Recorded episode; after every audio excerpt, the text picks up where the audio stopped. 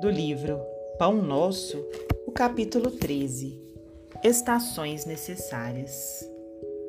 Arrependei-vos, pois, e convertei-vos, para que sejam apagados os vossos pecados, e venham assim os tempos do refrigério pela presença do Senhor.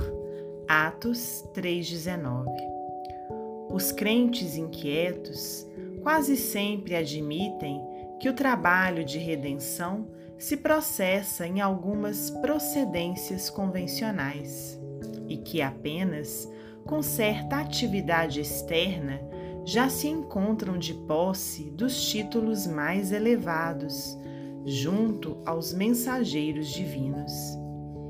A maioria dos católicos romanos pretende a isenção das dificuldades com as cerimônias exteriores.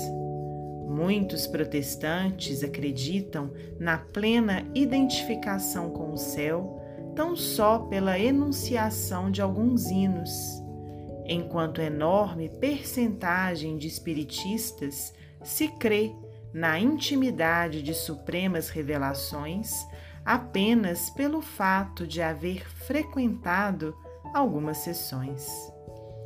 Tudo isso constitui preparação valiosa, mas não é tudo. Há um esforço iluminativo para o interior, sem o qual homem algum penetrará o santuário da verdade divina. A palavra de Pedro, a massa popular, contém a síntese do vasto programa de transformação essencial a que toda criatura se submeterá para a felicidade da união com Cristo. Há estações indispensáveis para a realização, porquanto ninguém atingirá de vez a eterna claridade da culminância. Antes de tudo, é imprescindível que o culpado se arrependa, reconhecendo a extensão e o volume das próprias faltas, e que se converta a fim de alcançar a época de refrigério pela presença do Senhor nele próprio.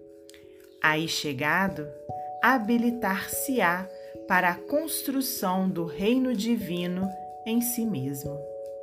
Se realmente já compreendes a missão do Evangelho, identificarás a estação em que te encontras e estarás informado quanto aos serviços que deve levar a efeito para demandar a seguinte.